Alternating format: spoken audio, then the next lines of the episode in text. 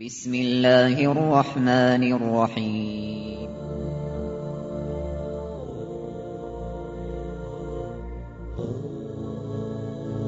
الرحمن العزيز الرحيم القوي السلام الكريم العظيم البصير العليم الحكيم الجبار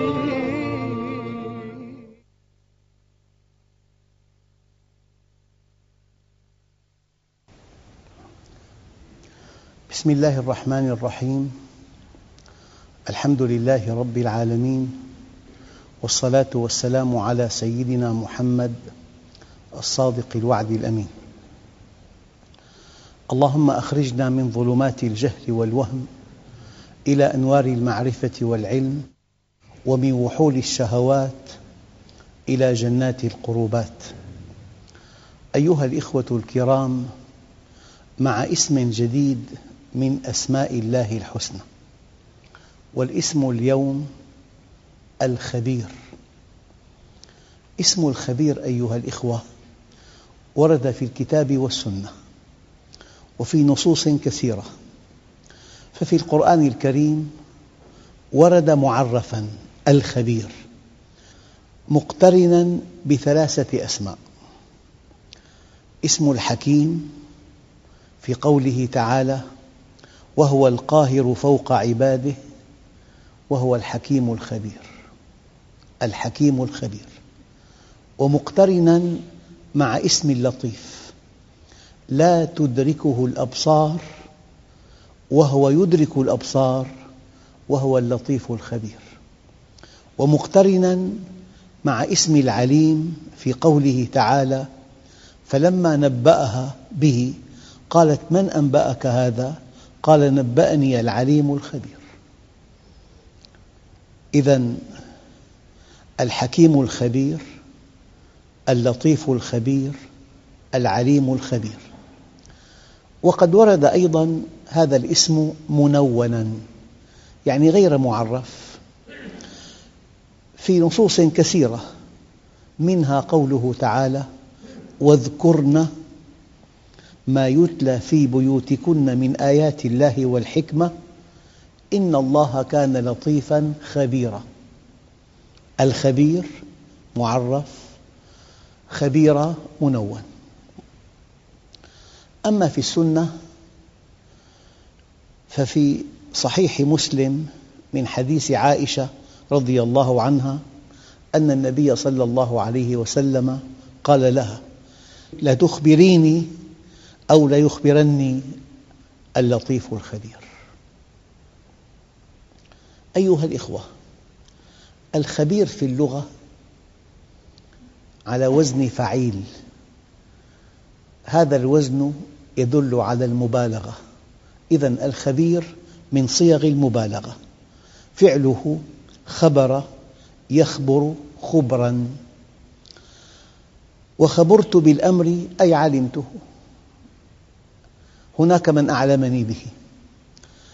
وخبرته أي عرفته على حقيقته بالعمق بالخلفيات بالبواعث. وفي صحيح مسلم من حديث أبي موسى الأشعري أنه سأل السيدة عائشة رضي الله عنها قال فما يوجب الغسل قالت على الخبير سقطت. أي إنك سألت خبيراً بهذا الموضوع. فالخبير هو الذي يخبر الشيء بعلمه لكن الخبرة أبلغ من العلم. أبلغ. لأنها علم وزيادة. علم وزيادة. فالخبير بالشيء من علمه وقام بمعالجته وبين خصائصه وجربه وامتحنه فأحاط بتفاصيله الدقيقة وألم بخصائصه اللصيقة ووصفه على حقيقته فالعلم نظري والخبرة عملية يعني تصنع محرك. وفق قواعد علمية دقيقة جدا. الاستعمال ترتفع حرارته عند الطريق الصاعدة وهذا الارتفاع قد يسبب له الاحتراق. إذا كان في نقص في الخبرة. لذلك وازن بين مركبة صنعت عام 1912 ومركبة 2008 المركبة الأولى تشغيلها من الخارج. والمركبة الأولى علبة سرعة ما فيها.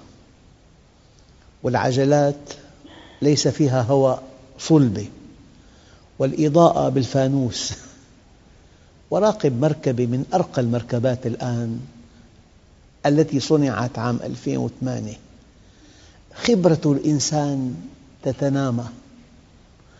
خبرة الإنسان حادثة. أما خبرة الله قديمة. هل طرأ على خلق الإنسان تعديل؟ في إنسان موديل 80 مثلا. هل طرأ على خلق الإنسان تعديل؟ كمال مطلق. الفرق الدقيق بين خلق الإنسان وبين صنع الإنسان. صنعة الإنسان تتطور. بحسب خبرته المتنامية وبحسب الخطأ والصواب.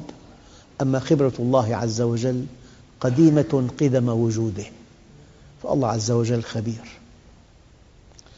يعني آلات كثيرة تصمم وفق أحدث قواعد العلم.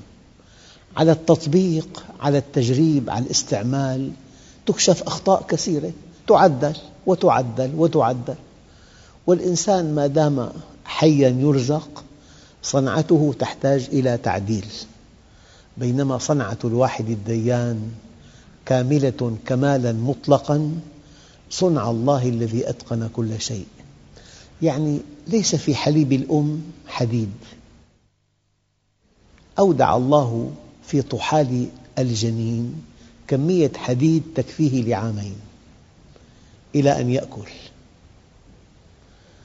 حينما يولد الطفل ما في قوة في الأرض تعلمه كيف يلتقم ثدي أمه ويمص الحليب. والعملية معقدة جدا. الإنسان أيام يستخدم العلم بس الخبرة لا يملكها. الموضوع طويل ودقيق جدا. الآن مثلا بالمركبات الحديثة يضعوا جدار إسمنتي. وتنطلق المركبة من دون سائق باتجاه هذا الجدار بسرعة مية. يلاحظون صمود هيكل السيارة أمام هذه الصدمة حتى يصنعوها صناعة متقنة. ما عرفوا نظرياً هذا المعدن كم يصمد أمام صدمة بسرعة مية. بالتجريب أحياناً يكشفون تركيب التربة. ومعهم بذور. لا يعلمون هل تصلح هذه التربة لهذه البذور. على التجريب. فالإنسان خبرته تتنامى يأخذها من التجارب. أما خبرة الواحد الديان قديمة قدم وجوده. أيها الأخوة الخبير سبحانه وتعالى هو العالم بما كان.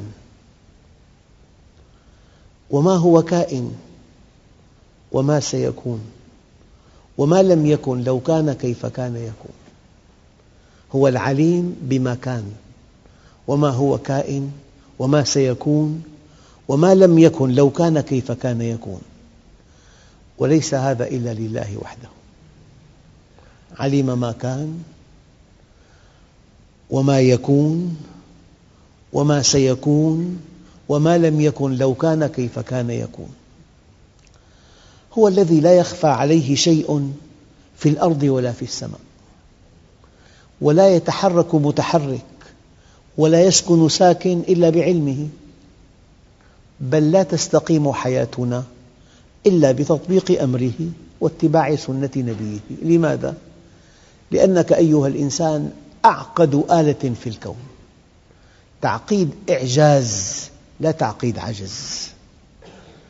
يعني تصور تمشي في الطريق سمعت بوق مركبة. ما الذي يحدث حتى انحرفت نحو اليسار؟ الذي يحدث أن في الدماغ جهاز بالغ التعقيد يحسب تفاضل وصول بوق المركبة إلى الأذنين إلى أيهما دخل أولاً؟ والتفاضل بينهما واحد على ألف وستمئة وعشرين جزء من الثانية. الجهاز بالدماغ يكتشف أن البوق جاء من اليمين. الدماغ يعطي أمر إلى الإنسان أن ينحاز نحو اليسار. دقة ما بعدها دقة. قال تعالى ولا ينبئك مثل خبير. يعني الجهة الصانعة هي الجهة الوحيدة التي ينبغي أن تتبع تعليماتها. وهذا من واقع الحياة. عندك جهاز بالغ التعقيد كمبيوتر صناعي ولك جار يبيع الخضروات صالح جدا تحبه جدا. هل تدعوه إلى أن يصلح لك هذا الكمبيوتر؟ مستحيل. تبحث عن الشركة الصانعة عن خبيرها ولا ينبئك مثل خبير. يعني ما من جهة ينبغي أن تتبع تعليماتها إلا الصانع وهو الله عز وجل. لذلك الأمر الإلهي علاقته بنتائجه علاقة علمية علاقة الأمر بالنتيجة علاقة علمية علاقة سبب بنتيجة. أنا أضرب مثل دائما أذكره كثيرا. أنت راكب مركبة وحامل عشرة طن يعني شاحنة. وصلت إلى جسر كتب عليه الحمولة القصوى خمسة طن. من الحمق والغباء أن تتلفت يمنة ويسرى. في شرطي لك مو موضوع شرطي. الموضوع هنا ليس موضوع شرطي ومخالفة. موضوع الجسر نفسه بيعاقبك تسقط في النهر. العلاقة بين السير فوق هذا الجسر بعشرة طن وسقوط الجسر علاقة علمية. يعني لوحة كتب عليها ممنوع الاقتراب خط توتر عالي. يا ترى لو اقتربت في مؤاخذة في مخالفة ترى أسجن لك مو موضوع سجن ولا مخالفة ولا مؤاخذة موضوع التيار بيعملك فحمة خلال دقائق. أنت حينما تفهم أمر الله الذي هو من عند الخبير على أن العلاقة بين الأمر وبين النتائج علاقة علمية علاقة سبب بنتيجة وأن العلاقة بين النهي وبين النتائج علاقة علمية علاقة سبب بنتيجة تكون قد عرفت الخبير ولا ينبئك مثل خبير. مثلا ما معنى فرائض؟ بالضبط للتوضيح. أنا أقول لكم استنشاق الهواء فرض لبقائك حياً. فرض يعني إذا لم تستنشق الهواء تموت. الهواء دقائق الماء ثلاثة أيام وتناول الطعام فرض لبقائك حيا حيا لأيام. يعني تتوقف حياتك على استنشاق الهواء وشرب الماء وتناول الطعام. فإذا قلت الصلاة فرض يعني فرض على سلامتك وسعادتك. إنك إن اتصلت بالله ألقى الله في قلبك نوراً رأيت به الحق حقاً والباطل باطلاً والدليل يا أيها الذين آمنوا اتقوا الله وآمنوا برسوله يؤتكم كفلين من رحمته ويجعل لكم نوراً تمشون به. هذه الصلاة. يعني ذكر الله أكبر. إذا ذكرك قذف في قلبك النور. رأيت الحق حقا والباطل باطلا. سلمت وسعدت. فالصلاة فرض والصيام فرض والحج فرض والزكاة فرض. والزنا محرم. يحجبك عن الله. تصبح في ظلام في عمى تتخبط خبط عشواء. والسرقة حرام والكذب حرام. الحرام يحرمك السلامة والسعادة. والفرض شرط لسلامتك وسعادتك. أنا حينما أفهم الفرائض أنها شروط لازمة لسلامتي وسعادتي وحينما أفهم المحرمات أنها أسباب كافية لشقائي وهلاكي أكون فقيها في الدين. يعني أعرابي بسيط ثقافته محدودة جدا.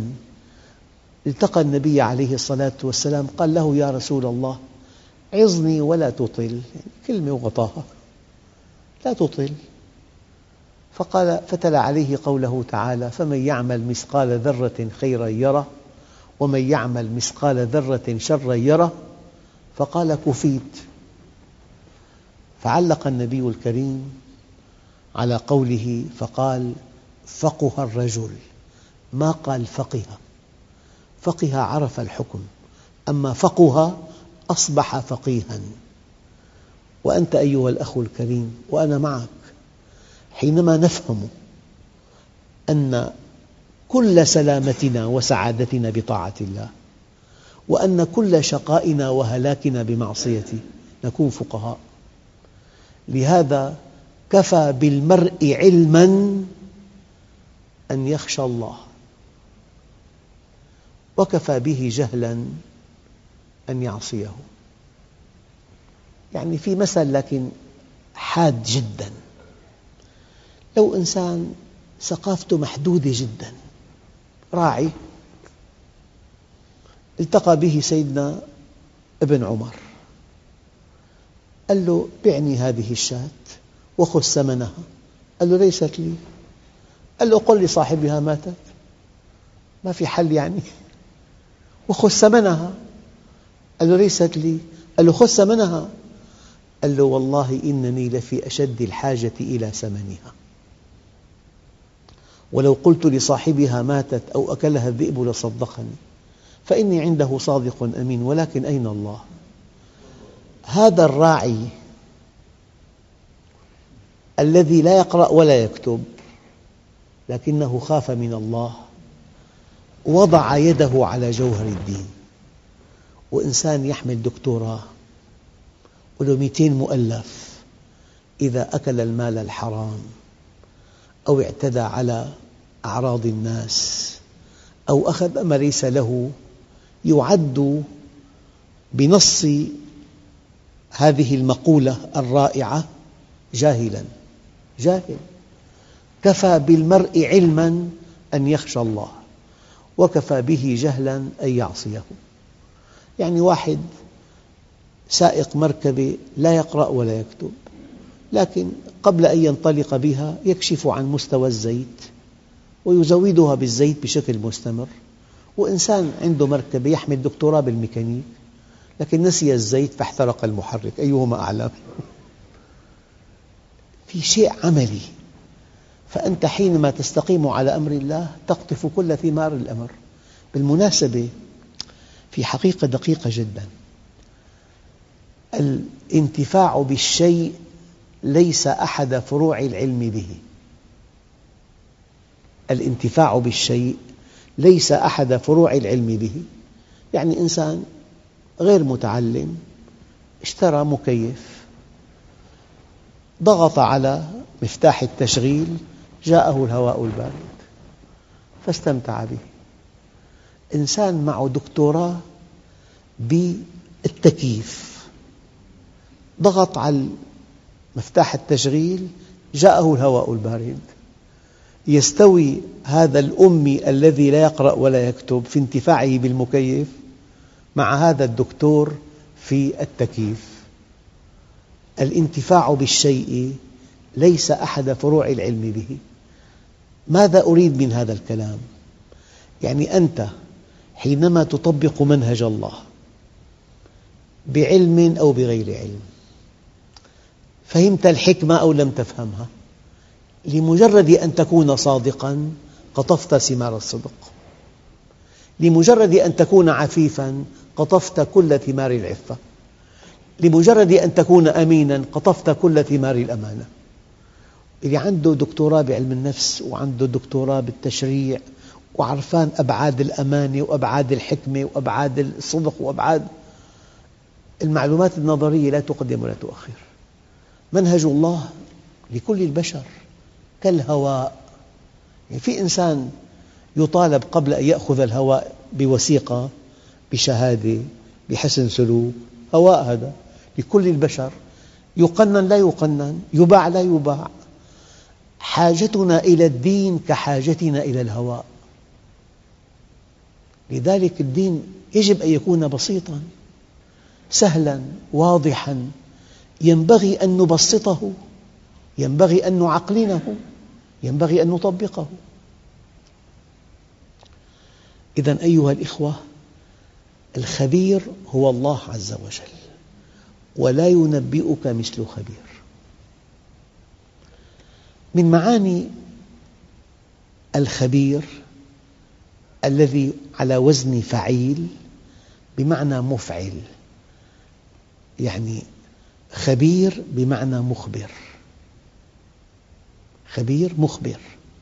إذا الله عز وجل يخبرنا.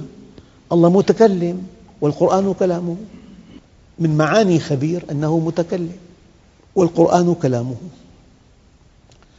المعنى الآخر للخبير هو الذي يعلم كل شيء ولا يغيب عن علمه صغيرة ولا كبيرة وهو العالم بكنه كل شيء مطلع على حقيقة كل شيء. مهما دقت أو خفيت. عليم بدقائق الأمور لا تخفى عليه خافية. يعلم الداء والدواء يعلم الظاهر والباطن يعلم الشكل والمضمون يعلم جلائل الأمور ودقائقها يعلم ما يرى بالعين وما لا يرى.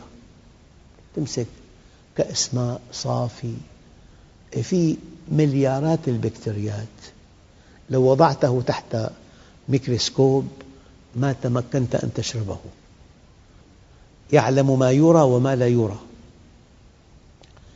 يقول الإمام الغزالي رحمه الله تعالى الخبير هو الذي لا تغرب عنه الأخبار الباطنة ولا يجري في الملك والملكوت شيء إلا بعلمه ولا تتحرك ذرة ولا تسكن إلا بعلمه ولا تضطرب نفس ولا تطمئن إلا بعلمه. وقيل الخبير الذي لا يخفى عليه شيء في الأرض ولا في السماء. أيها الإخوة هذا كله شرح دقيق وكأنه شرح لاسم العليم. تداخل الأمر يا ترى عليم أم خبير؟ الجواب لا. الخبير كل خبير عليم. لكن ما كل عليم بخبير.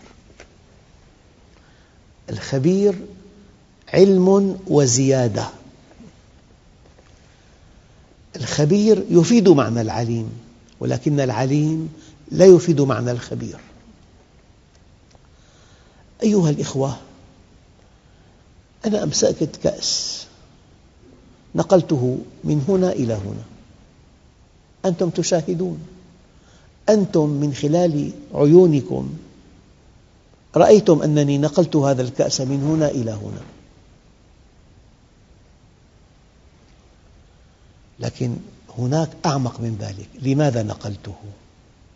البواعث الدوافع المقصد الخطوات ما الذي خطر في بالي؟ لماذا فعلت هذا؟ هذا يحتاج إلى خبير أنت معلم أمام 43 طالب. عددتهم واحدا واحدا وأسماء عندك. هذا علم. أما الخبرة كل طالب مين أبوه أمه بيته منتظم غير منتظم. البيت ملتزم غير ملتزم. الأب مثقف غير مثقف. الأم مطلقة غير مطلقة. الطفل آه، باختصاصه يعني متفوق في الرياضيات في اللغة العربية. هي خبرة هي. لذلك آه، إن لله تسعة وتسعين اسما من أحصاها دخل الجنة. العد شيء والإحصاء شيء آخر. يمكن أن تعد الطلاب عدا أما الإحصاء أن تعرف كل طالب بيئته بيته والديه مستوى ثقافته طباعه طريقة تفكيره تفوقه. فالخبرة أعمق من العلم. الله عز وجل عليم وخبير. يعني كطرفة. واحد جالس في بيته ومعه زوجته وأولاده. طرق الباب. جاءت صديقة زوجته. والوقت شتاء. غرفة الجلوس دافئة. غرفة الضيوف باردة. فصاح بزوجته ائتي بصديقتك إلى هنا هنا أدفأ لكم. يا ترى القصد أن هذه الغرفة أكثر دفئا فقط؟ أم أنه أراد أن يرى صديقة زوجته؟ ما شكلها؟ ما قوامها؟ مثلا من يعلم هذا؟ الخبير. كلامك رائع. هنا أدفأ لكم. لكن هي غير محجبة وأنت مسلم. لماذا تدعوها إلى أن تجلس معك في الغرفة مثلا؟ مثلا. طبيب يعالج مريضة. له الحق أن يرى موضع الألم. فاختلس نظرة إلى مكان آخر. لا يحق له. هل في الأرض كلها جهة تستطيع أن تضبط هذه المخالفة؟ إلا الله. يعلم خائنة الأعين وما تخفي الصدور. جالس في بيتك والغرفة مظلمة وفي أمامك بناء آخر في له شرفة خرجت الجارة بثياب متبذلة. لك أن تملأ عينيك من محاسنها ولك أن تغض البصر ولا يعلم أحد في الأرض هذه الطاعة إلا الله. خبير يعلم خائنة الأعين وما تخفي الصدور. لذلك أيها الإخوة اسم الخبير. لو تعمقنا فيه لعددنا للمليون قبل أن نعصيه. والحمد لله رب العالمين. بسم الله الرحمن الرحيم. الحمد لله رب العالمين. والصلاة والسلام على سيدنا محمد الصادق الوعد الأمين. اللهم أعطنا ولا تحرمنا أكرمنا ولا تهنا. آثرنا ولا تؤثر علينا أرضنا وارض عنا وصلى الله على سيدنا محمد النبي الأمي وعلى آله وصحبه وسلم والحمد لله رب العالمين الفاتحة